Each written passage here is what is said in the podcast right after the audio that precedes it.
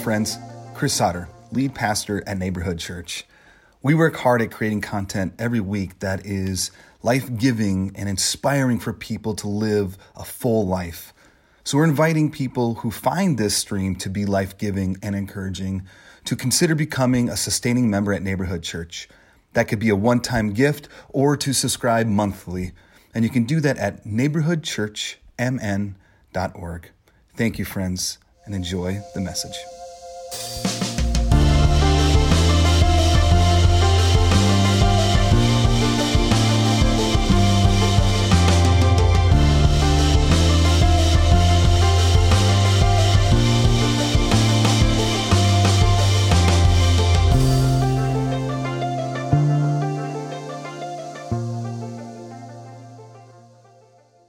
Morning.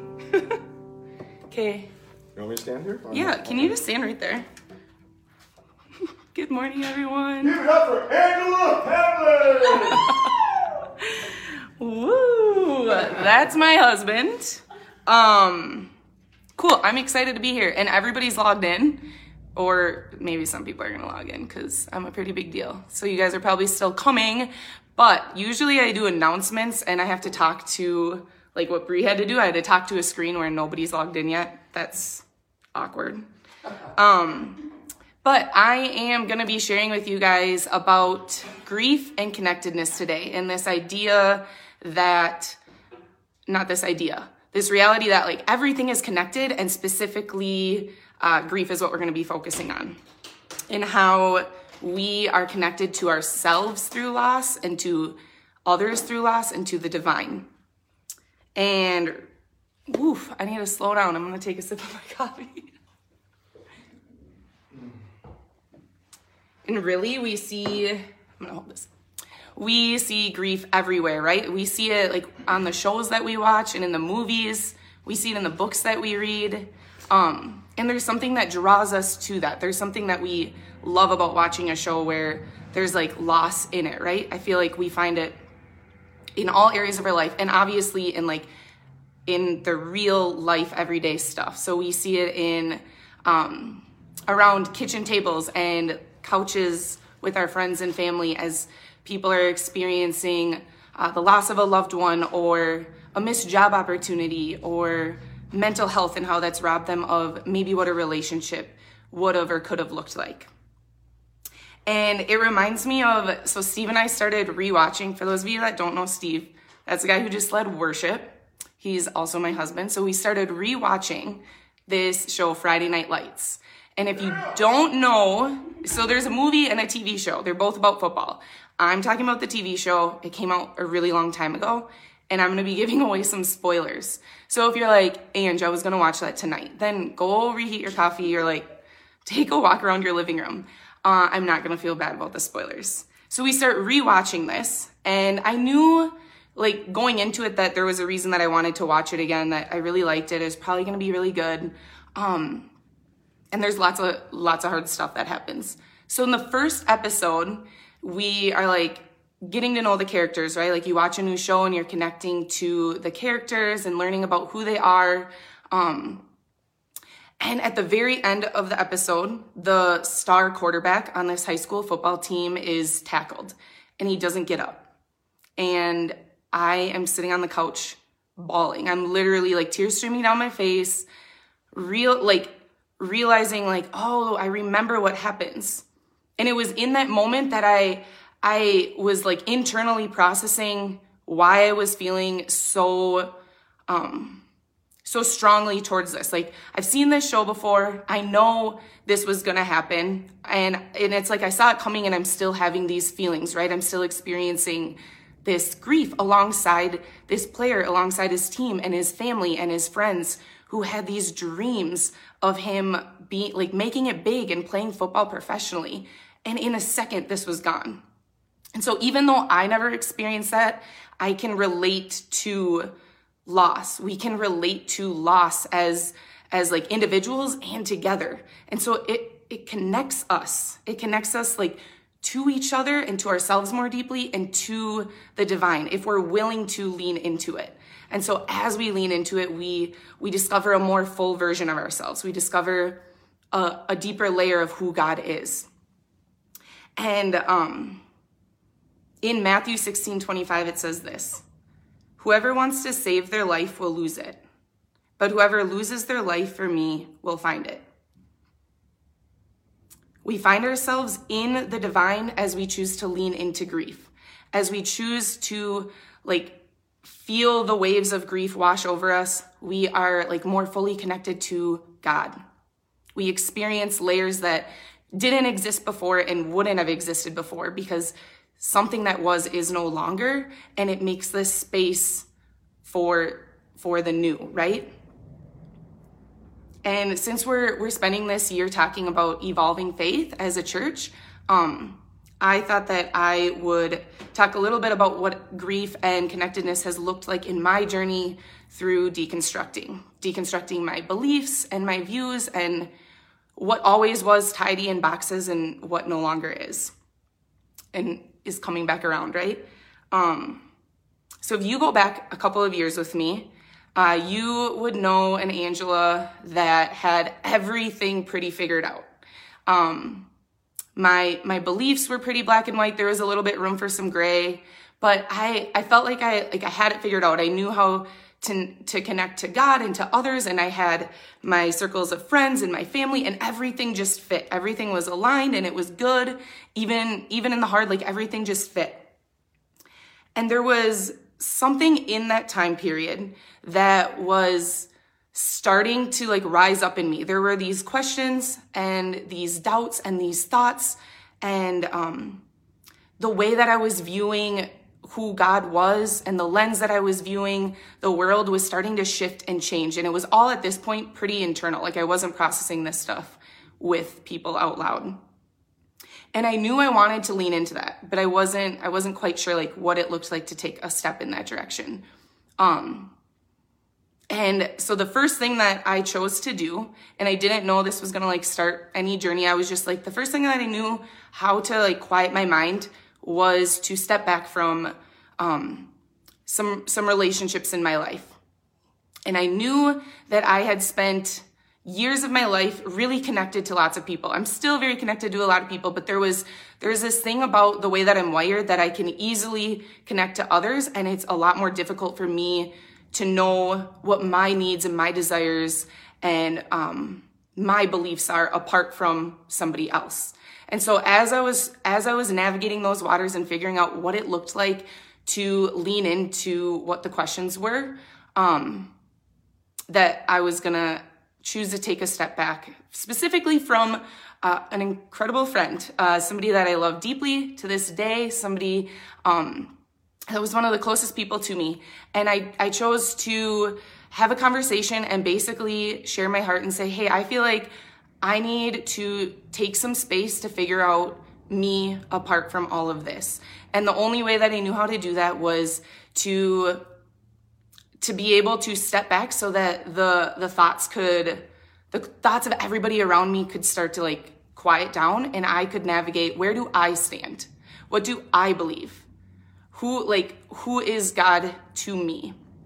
And I didn't want that extra noise. And so even though I knew I was going I was choosing to press into that grief. I was choosing to step away from something that meant so much to me. Um, it was worth it.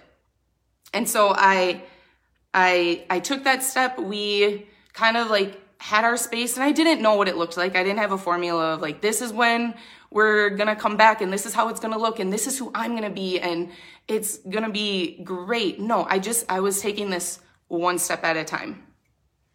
Um, and, and what I realized was the loss of this friendship at the capacity that it at once, that it once was led me to my journey of deconstruction. It led me to the mental space that I needed to actually figure out who am I? Who who am I by myself? Who am I connecting to others? Who is this divine? Wait, like the boxes that I've created, the boxes that other people have created for me, do they still exist in the same way? Can that change? Is it okay if it changes? And what I realized was as I as I leaned into that grief that there was this unraveling. And it was really scary and lonely and hard at first. And also alongside that, there was this freedom and depth in um, connection to who I was that there was like also this peace. There was this aliveness that I had never experienced. There was this God that I knew that I had never known at this depth before. So, alongside this loneliness, I was choosing to lean in, and there was this really good stuff. There was this losing my life to find it. Um, yeah. And as the more that I leaned into it, the more that I realized everything around me was no longer aligning. All the, the people and the friends and the community and the spaces that at one point fit it just wasn't fitting anymore. And I could choose, like I could choose to go back to a space and um, kind of like stuff the stuff that had been bubbling up that I had been working through, or I could choose to lean into this loss to know that I was going to connect more fully to this God, to myself, to the humans around me. And so there, there were lots of moments in this journey, and I'm still on it. Um, but there were lots of moments that I felt uh, th- this unraveling. And one of one of the pivotal conversations I remember having was with a close friend of mine over um, coffee, and it was shortly after we had made the transition out of our church movement and became neighborhood church. And if you don't know that story, that's like for another day. Um, you can probably find it somewhere on here. Chris talks about it often enough. But basically, that that spiraled lots of people in our community because I am a part of this church. Um, whether people were acquaintances or friends or maybe had once been in this space, people had questions. And I'm already deep in this grief, right? I'm processing through things that no longer fit in the boxes. And people are like, well, what do you feel about where you guys are headed? And why are you no longer a part of that? And are you on board with that? And there were some people that I was able to step away from and some conversations that I felt like it was appropriate to go to that space and um, be vulnerable and real and have those honest conversations. And so a conversation that I had that was pivotal in this, um, in this like deconstruction for me and in the, the loss to experience the fullness of life was with a friend in regards to whether or not I believed homosexuality to be a sin. And like I said, there was a time in my life where everything was in boxes and it was black and white and this is why it was and it didn't always make sense, but this is just what it was. And as I was navigating through what like what that meant, where I was at with it, I had come to this place of being on a totally different understanding, a totally different side.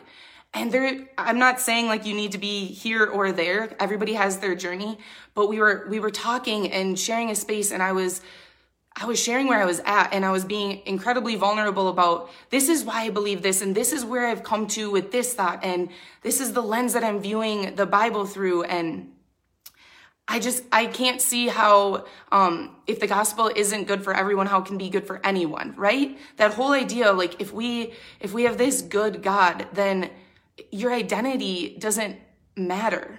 You get to be you, and God gets to be God. And there's like, yeah, okay. So we had this conversation. We were on very different pages, and it still felt fine. We were civil and good, and it was wrapping up. And the moment that felt like grief washed over me was when we went our separate ways and she said, It'll be okay, Ange, and you'll figure it out. And if you don't, it's still gonna be okay. And I don't know, I'm sure her intentions were good, but the impact that it had on me, the, the way that I felt leaving that conversation was crushed. Was I get to choose do I want to go back into that space and like try to make myself fit in a space that I no longer fit? Or do I want to keep moving towards what it looks like to know me better, to know God better, to love humans better? Um, yeah, and I chose to continue to lean into the loss. And it was hard. And it is hard, right? Like everything around you no longer fits and everything along you is no longer working but you're also experiencing this this newness, this this fullness of you. And it's a continuation, it's a journey. And so, what I have learned, what I'm continuing to learn, what I think I'll learn for the rest of my life is that grief isn't somewhere, something that you get through and arrive. You don't go through the stages and arrive on the other side and then it's done. It's a dance and it's it's a hard dance and it can be a lonely dance and it can feel um, exciting at times when you're seeing the growth and the changes, but you continue to go through. Like I don't I don't know about you guys, maybe you already knew this, but for a long time I thought that you go through the stages of grief. That you go through them in the order because there's stages, right? And then you get on the other side and it's done. And what I've learned is that you freaking go from being in denial to angry to feeling like you're accepting to back to denial. And it's, and you, I feel like for so long I wondered, why can't I just arrive? Why can't I just get to the other side? Um, and once I learned that it was a dance, it was freeing because I don't have to be somewhere that I'm not. I can be angry if that's where I'm at. I get to lean into that anger to more fully understand me and to more deeply connect with God. And the way um, that I've learned to do that is what I want to share with you guys. But you might be here and the whole deconstruction thing is like, I, I'm not there or I don't even know what you're talking about. That's cool. Maybe you understand what it's like to lean into your views and have things shift and change and as you're changing your your friends and your family are either along with you or it just doesn't exist in the same way anymore. Maybe you relate to that. Maybe you've recently lost somebody and they're no longer here with us and you know the waves of grief well. I mean, it could be mental illness, it could be a missed job opportunity. I think all of us with the pandemic are walking through layers and layers of grief.